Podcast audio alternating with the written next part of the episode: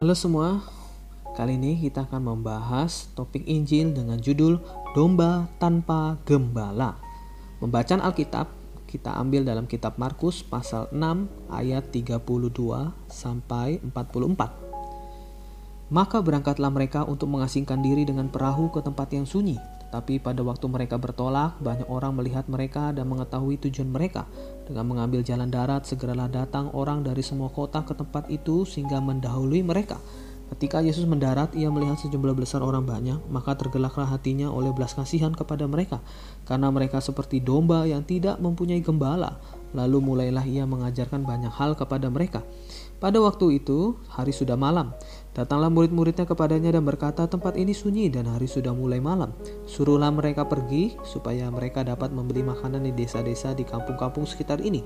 Tetapi jawabnya, kamu harus memberi mereka makan. Kata mereka kepadanya, jadi haruskah kami membeli roti seharga 200 dinar untuk memberi mereka makan? Tetapi ia berkata kepada mereka, berapa banyak roti yang ada padamu? Cobalah periksa. Sesudah memeriksanya, mereka berkata lima roti dan dua ikan. Lalu ia menyuruh orang-orang itu semua duduk berkelompok-kelompok di atas rumput hijau. Maka duduklah mereka berkelompok-kelompok, ada yang seratus, ada yang lima puluh orang. Dan setelah ia mengambil lima roti dan dua ikan itu, ia menengadah ke langit dan mengucap berkat, lalu memecah-mecahkan roti itu dan memberikannya kepada murid-muridnya supaya dibagi-bagikan kepada orang-orang itu. Begitu juga kedua ikan itu dibagi-bagikannya kepada semua mereka. Mereka semua makan sampai kenyang. Kemudian orang mengumpulkan potongan-potongan roti 12 bakul penuh selain daripada sisa-sisa ikan. Yang ikut makan roti itu ada 5.000 orang laki-laki padang gurun hidup manusia. Bagian ini mencatat tentang Yesus datang ke padang gurun. Padang gurun melambangkan kegersangan hidup manusia. Padang gurun merupakan tempat mengembara bagi domba-domba yang hilang. Juga merupakan tempat bagi orang-orang yang lapar, yang tidak memperhatikan dan mendapatkan kepuasan. Padang gurun tidak berhubungan dengan dosa, tetapi berhubungan dengan kegersangan. Ini sama seperti kehidupan manusia di atas muka bumi Salomo berkata kesia-siaan atas kesia-siaan. Segala sesuatu adalah sia-sia. Ia juga berkata bahwa segala sesuatu di bawah matahari seperti menjaring angin dan meraih bayangan. Di sini perlu menguraikan bahwa segala hal di dunia penuh dengan kegersangan. Di rumah, di sekolah, di pekerjaan, semuanya penuh dengan kegersangan. Ini bisa kita bilang seperti padang gurun. Pengembaraan hidup manusia Manusia hidup di muka bumi ini seperti seorang domba yang menggembara di padang gurun. Seekor. Seluruh kehidupan manusia berasal dari Allah. Jadi manusia adalah kawanan domba Allah. Allah adalah Allah yang menciptakan dan memelihara manusia. Ketika manusia kehilangan Allah, manusia menjadi domba tanpa gembala, seperti seekor domba yang kehilangan gembalanya. Karena manusia kehilangan Allah, maka kehidupan manusia menjadi hidup yang mengembara tanpa Tuhan. Ada perkataan segala sesuatu ada Tuhannya. Di manakah Tuhan Anda? Anda tidak dapat mengatakannya. Anda tidak memiliki Tuhan. Ketika Anda sakit, tidak ada yang menghibur Anda. Ketika malapetaka penimpa Anda, tidak ada yang menyelamatkan Anda. Semua itu karena Anda adalah domba tanpa gembala dan tanpa Tuhan. Karena Anda adalah orang yang tanpa Tuhan, maka hidup Anda tidak memiliki sasaran. Anda mengembara di padang gurun. Kesia-siaan hidup manusia. Orang-orang yang bersama Yesus pada waktu itu di satu pihak seperti domba yang tanpa gembala. Di pihak lain mereka lapar. Mereka tidak hanya mengembara di padang gurun tapi juga hampa dan tidak puas. Kehidupan manusia hari ini juga adalah kehidupan pengembaraan dan ketidakpuasan. Kekurangan makanan untuk memuaskan rasa lapar. Hidup manusia tidak puas karena kekurangan makanan. Tidak yang dapat menggantikan makanan. Anda mungkin mempunyai nama, kedudukan, dan lain-lain, tetapi Anda tetap merasa hampa dan tidak puas. Di padang gurun Anda juga tidak dapat menemukan makanan. Anda tidak memiliki makanan juga tidak bisa membeli makanan. Anda harus menekankan bahwa hari ini dunia seperti padang gurun hidup manusia. Tidak ada yang bisa memuaskan kita, sekalipun kita telah membayar harga yang mahal, tetapi tetap tidak puas.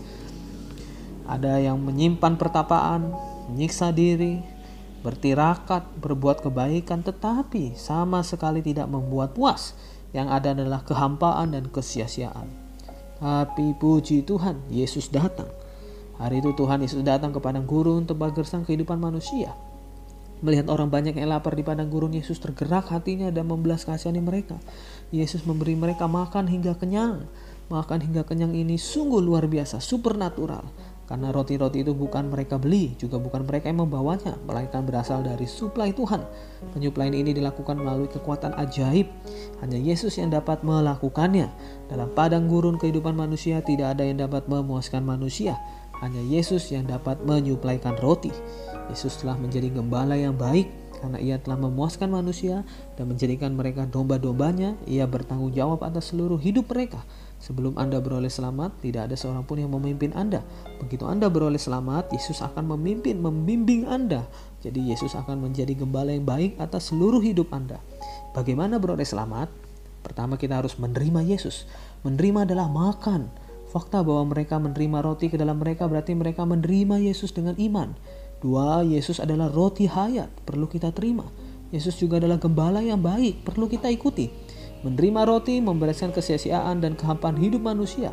Mengikuti gembala membereskan pengembaraan hidup manusia. Begitu kesia-siaan, kehampaan, dan pengembaraan kita teratasi, kegersangan hidup manusia pun usai. Hasil dari menerima kita dikenyangkan. Yesus adalah roti hayat, kita makan dia, kita puas oleh dia, dan kita dipimpin. Yesus adalah gembala yang baik, dia memimpin kita. Kepuasan mengatasi kesia-siaan dan pimpinan mengatasi pengembaraan. Puji Tuhan atas Tuhan Sang Gembala kita.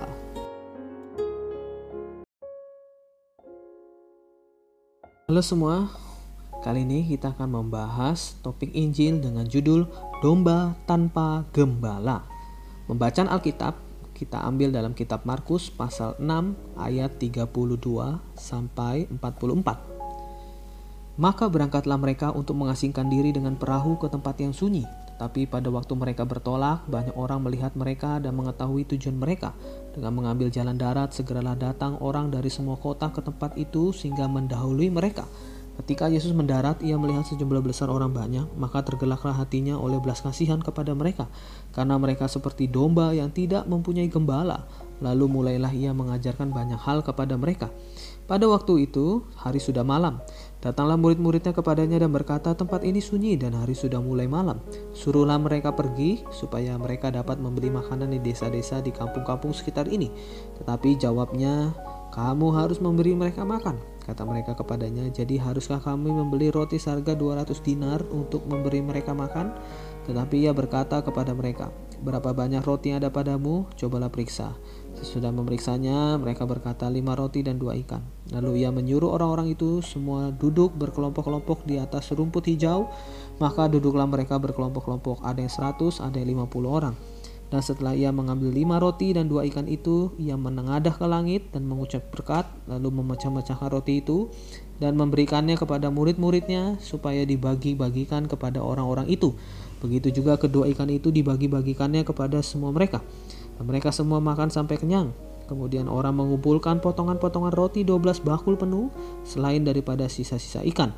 Yang ikut makan roti itu ada 5.000 orang laki-laki. Padang gurun hidup manusia. Bagian ini mencatat tentang Yesus datang ke padang gurun. Padang gurun melambangkan kegersangan hidup manusia. Padang gurun merupakan tempat mengembara bagi domba-domba yang hilang. Juga merupakan tempat bagi orang-orang yang lapar, yang tidak memperhatikan dan mendapatkan kepuasan. Padang gurun tidak berhubungan dengan dosa, tetapi berhubungan dengan kegersangan. Ini sama seperti kehidupan manusia di atas muka bumi Salomo berkata kesia-siaan atas kesia-siaan. Segala sesuatu adalah sia-sia. Ia juga berkata bahwa segala sesuatu di bawah matahari seperti menjaring angin dan meraih bayangan. Di sini perlu menguraikan bahwa segala hal di dunia penuh dengan kegersangan. Di rumah, di sekolah, di pekerjaan, semuanya penuh dengan kegersangan. Ini bisa kita bilang seperti padang gurun.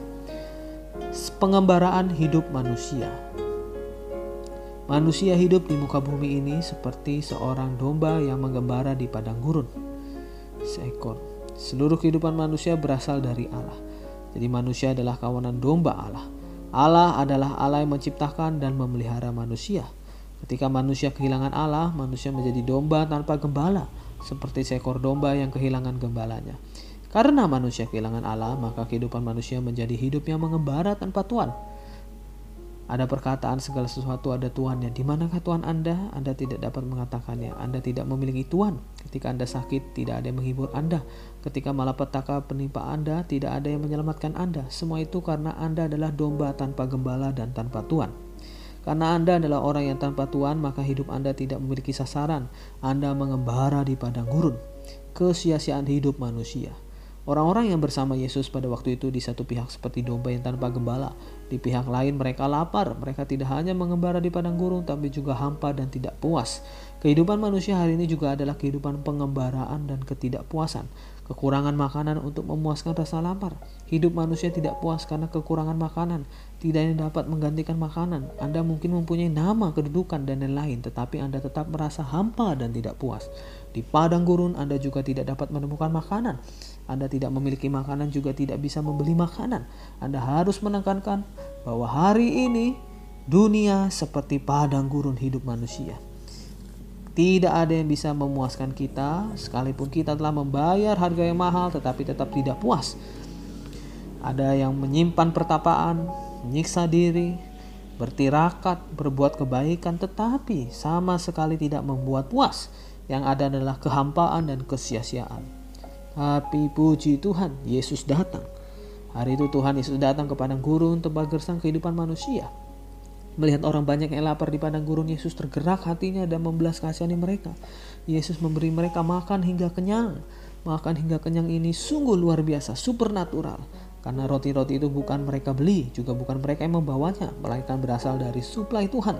Penyuplaian ini dilakukan melalui kekuatan ajaib. Hanya Yesus yang dapat melakukannya. Dalam padang gurun kehidupan manusia tidak ada yang dapat memuaskan manusia. Hanya Yesus yang dapat menyuplaikan roti. Yesus telah menjadi gembala yang baik karena ia telah memuaskan manusia dan menjadikan mereka domba-dombanya. Ia bertanggung jawab atas seluruh hidup mereka.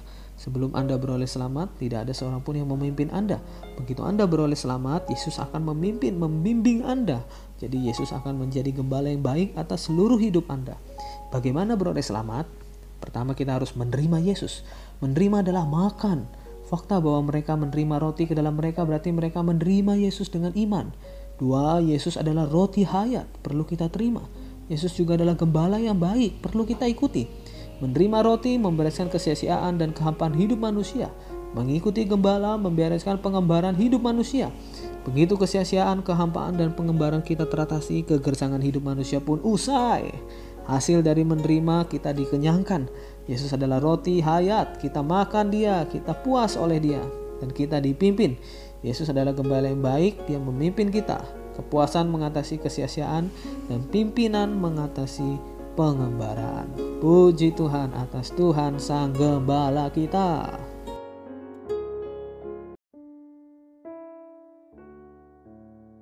Halo semua, selamat siang. Siang ini kita akan membahas topik Injil mengenai keselamatan dari dua keadaan yang sulit. Judulnya Keselamatan dari Dua Keadaan yang Sulit. Pembacaan Alkitab Markus pasal 5 ayat 21. Sesudah Yesus menyeberang lagi dengan perahu, orang banyak berbondong-bondong datang lalu mengerumuni dia, sedang ia berada di tepi danau. Datanglah seorang kepala rumah ibadat yang bernama Yairus. Ketika ia melihat Yesus, tersungkurlah ia di depan kakinya dan memohon dengan sangat kepadanya, "Anakku perempuan sedang sakit, hampir mati. Datanglah kiranya dan letakkanlah tanganmu atasnya, supaya ia diselamatkan dan tetap hidup." Lalu pergilah Yesus dengan orang itu. Orang banyak berbondong-bondong mengikuti dia dan berdesak-desakan di dekatnya. Adakah di situ seorang perempuan yang sudah 12 tahun lamanya menderita pendarahan? Ia telah berulang-ulang diobati oleh berbagai tabib sehingga telah dihabiskan semua yang ada padanya. Namun sama sekali tidak ada faedahnya, malah sebaliknya keadaannya makin memburuk. Dia sudah mendengar berita tentang Yesus, maka di tengah-tengah orang banyak itu ia mendekati Yesus dan dari belakang dan menjamah jubahnya. Sebab katanya asalku jamah saja jubahnya aku akan sembuh. Seketika itu juga berhentilah pendarahannya dan ia merasa bahwa badannya sudah sembuh dari penyakitnya. Pada ketika itu juga Yesus mengetahui bahwa ada tenaga yang keluar dari dirinya. Lalu ia berpaling di tengah-tengah orang banyak dan bertanya, "Siapakah yang menjamah jubahku?" Murid-muridnya menjawab, engkau melihat bagaimana orang-orang ini berdesak-desakan dekatmu, dan engkau bertanya siapa yang menjamah aku? Lalu ia memandang sekelilingnya untuk melihat siapa yang telah melakukan hal itu. Perempuan itu yang menjadi takut dan gemetar ketika ia mengetahui apa yang telah terjadi di atas dirinya, tampil dan tersungkur di depan Yesus dan dengan tulus memberitahukan segala sesuatu kepadanya. Maka kata Yesus kepada perempuan itu, "Hai anakku, imanmu telah menyelamatkan engkau." Pergilah dengan selamat dan sembuhlah dari penyakitmu. Ketika Yesus masih berbicara, datanglah orang dari keluarga kepala rumah ibadat itu dan berkata, "Anakmu sudah mati, apa perlunya lagi engkau menyusah-nyusahkan guru?" Tetapi Yesus tidak menghiraukan perkataan mereka dan berkata kepada kepala rumah ibadat, "Jangan takut, percaya saja." Lalu Yesus tidak memperbolehkan seorang pun ikut serta kecuali Petrus, Yakobus, dan Yohanes, saudara Yakobus. Mereka tiba di rumah kepala rumah ibadat dan di sana dilihatnya orang-orang ribut, menangis dan meratap dengan suara nyaring. Sesudah ia masuk, ia berkata kepada orang-orang itu, "Mengapa kamu ribut dan menangis? Anak ini tidak mati, tetapi tidur." Tetapi mereka menertawakan dia, maka diusirnya semua orang itu, lalu dibawanya ayahnya dan ibu anak itu, dan mereka yang bersama-sama dengan dia masuk ke dalam kamar anak itu. Lalu dipegangnya tangan anak itu, Katanya, tali takum yang berarti, hai anak, aku berkata kepadamu, bangunlah. Seketika itu juga anak itu bangkit berdiri dan berjalan, sebab umurnya sudah 12 tahun. Semua orang yang hadir sangat takjub. Dengan sangat ia berpesan kepada mereka, supaya jangan seorang pun mengetahui hal itu, lalu ia menyuruh mereka memberi anak itu makan. Markus pasal 5 ayat 21 sampai 43. Hal yang paling khusus dari bagian Alkitab ini ialah dua perempuan yang disembuhkan ini berkaitan dengan angka 12. Yang lebih tua telah sakit selama 12 tahun dan yang lebih muda berusia 12 tahun. Perempuan yang lebih tua telah menderita sakit sejak perempuan yang muda itu lahir. Jadi di sini Roh Kudus menunjukkan bahwa keduanya mempunyai masalah yang sama. Dua peristiwa ini adalah satu. Pertama-tama, ayah perempuan yang lebih muda mencari kesembuhan. Pada saat yang sama, perempuan lebih tua juga datang mencari kesembuhan. Pada waktu perempuan yang lebih tua disembuhkan, yang lebih muda juga disembuhkan. Kisah-kisah seperti ini di dalam Injil Markus hampir selalu terjadi di pantai. Permohonan orang lain, gadis itu sedang sakit keras, dan ayahnya memohon kepada Tuhan Yesus. Permohonan diri sendiri. Butir ini menjelaskan bahwa keduanya yang lebih tua dan lebih muda mengacu kepada satu orang dosa. Alasannya yang lebih tua mulai sakit ketika yang lebih muda itu lahir yang lebih tua telah sakit selama 12 tahun dan yang lebih muda berumur 12 tahun. Jadi keduanya sebenarnya adalah satu. Roh Kudus membaurkan mereka bersama untuk memperlihatkan bahwa mereka mengacu kepada satu orang. Di satu aspek ada orang lain yang memohon, di aspek lain memohon untuk diri sendiri. Tiga, harus menerobos kerumunan orang. Hari ini banyak orang Kristen di antara kerumunan orang, orang yang mendengarkan Injil juga banyak. Semuanya mengerumuni Yesus dan mengelilinginya. Jika Anda mau memohon kepada Tuhan Yesus, harus menerobos kerumunan orang itu, harus menjamah Yesus. Menjamah adalah berkontak, mengerumuni adalah mendekati tetapi tidak berkontak. Hari ini banyak orang Kristen mengerumuni Yesus namun tidak menjamah Yesus. Bahkan banyak orang dalam kekristenan tidak bisa menjamah Yesus karena mereka mengerumuni Dia. Di sini ada satu hal yang sulit untuk dijelaskan yaitu menjamah jubah Yesus. Sesungguhnya perempuan itu tidak langsung menjamah diri Yesus, ia hanya menjamah jubah Yesus. Jubah adalah sesuatu yang menutupi seseorang. Hari ini, ketika Anda menjamah seseorang yang berpakaian, Anda hanya dapat menjamah pakaian yang ia pakai. Makna rohani dari jubah mengacu pada perilaku manusia. Jadi ketika perempuan itu menjamah Tuhan, meskipun boleh dikatakan ia menjamah Tuhan, tetapi sebenarnya ia menjamah jubah Tuhan. Menjamah jubah Tuhan adalah menjamah perilaku Tuhan. Kisah-kisah dalam kitab Injil boleh disebut sebagai perilaku Tuhan karena semua kisah itu mencatat perilaku Tuhan. Anda menjamah kisah-kisah itu berarti Anda menjamah Tuhan. Cukuplah menjamah jubah Tuhan, Anda tidak perlu menjamah diri Tuhan secara langsung. Cukuplah menjamah apa yang telah Tuhan lakukan dan Anda akan disembuhkan. Hanya menjamah kisah-kisah itu Anda akan beroleh selamat. Kuasa keselamatan Kuasa keselamatan tergantung pada kuasa Tuhan, bukan tergantung pada perbuatan manusia. Ajaran dan pertolongan manusia tidak berguna. Tabib melambangkan ajaran dan pertolongan manusia. Telah dihabiskan semua yang ada padanya, berarti ia telah membayar harga untuk memperbaiki perilakunya. Perempuan yang 12 tahun itu, tetapi hasilnya adalah sama sekali tidak ada faedahnya. Malah sebaliknya keadaannya makin buruk. Para filsuf adalah para tabib, orang tua dan guru adalah para tabib, namun mereka tidak dapat menolong. Kuasa keselamatan adalah hal yang adikodrati, supernatural. Ketika perempuan itu menjamah jubah Tuhan, segera kuasa supernatural keluar dari tubuh Tuhan. Menerima Tuhan dan diselamatkan bukan berarti hanya menerima semacam doktrin, tetapi ada kuasa supernatural. Kuasa Allah datang ke atas Anda dan menyebabkan Anda diselamatkan. Kuasa keselamatan tergantung pada Anda menjamah Yesus. Untuk menjamah Yesus, Anda tidak harus bertemu Yesus dengan mata kepala sendiri, juga tidak harus menjamahnya dengan tangan Anda sendiri. Cukuplah Anda menjamah apa yang telah Ia lakukan, menjamah bagaimana Ia berinkarnasi, tersalib bagi Anda, bangkit dari kematian, berarti menjamah perilakunya, menjamah jubahnya. Begitu menjamah jubahnya, Anda akan mendapatkan kesembuhan. Hasil dari keselamatan adalah pertama terlepas dari dosa. Dua perempuan mengibarkan satu orang terlebih dulu mendapatkan kesembuhan dari sakit pendarahan. Ini berarti terlepas dari dosa. Pendarahan menyatakan bahwa begitu manusia lahir, ia telah memiliki dosa. Karena apa yang keluar dari dalam manusia adalah dosa, kini karena menjamah Kristus, dari diri Kristus ada suatu kuasa yang keluar membuat manusia terlepas dari dosa. Hidup kembali. Anak manusia yang muda hidup kembali setelah perempuan yang lebih tua mendapatkan kesembuhan ini mengibaratkan manusia hidup kembali setelah terlepas dari dosa. Haleluya.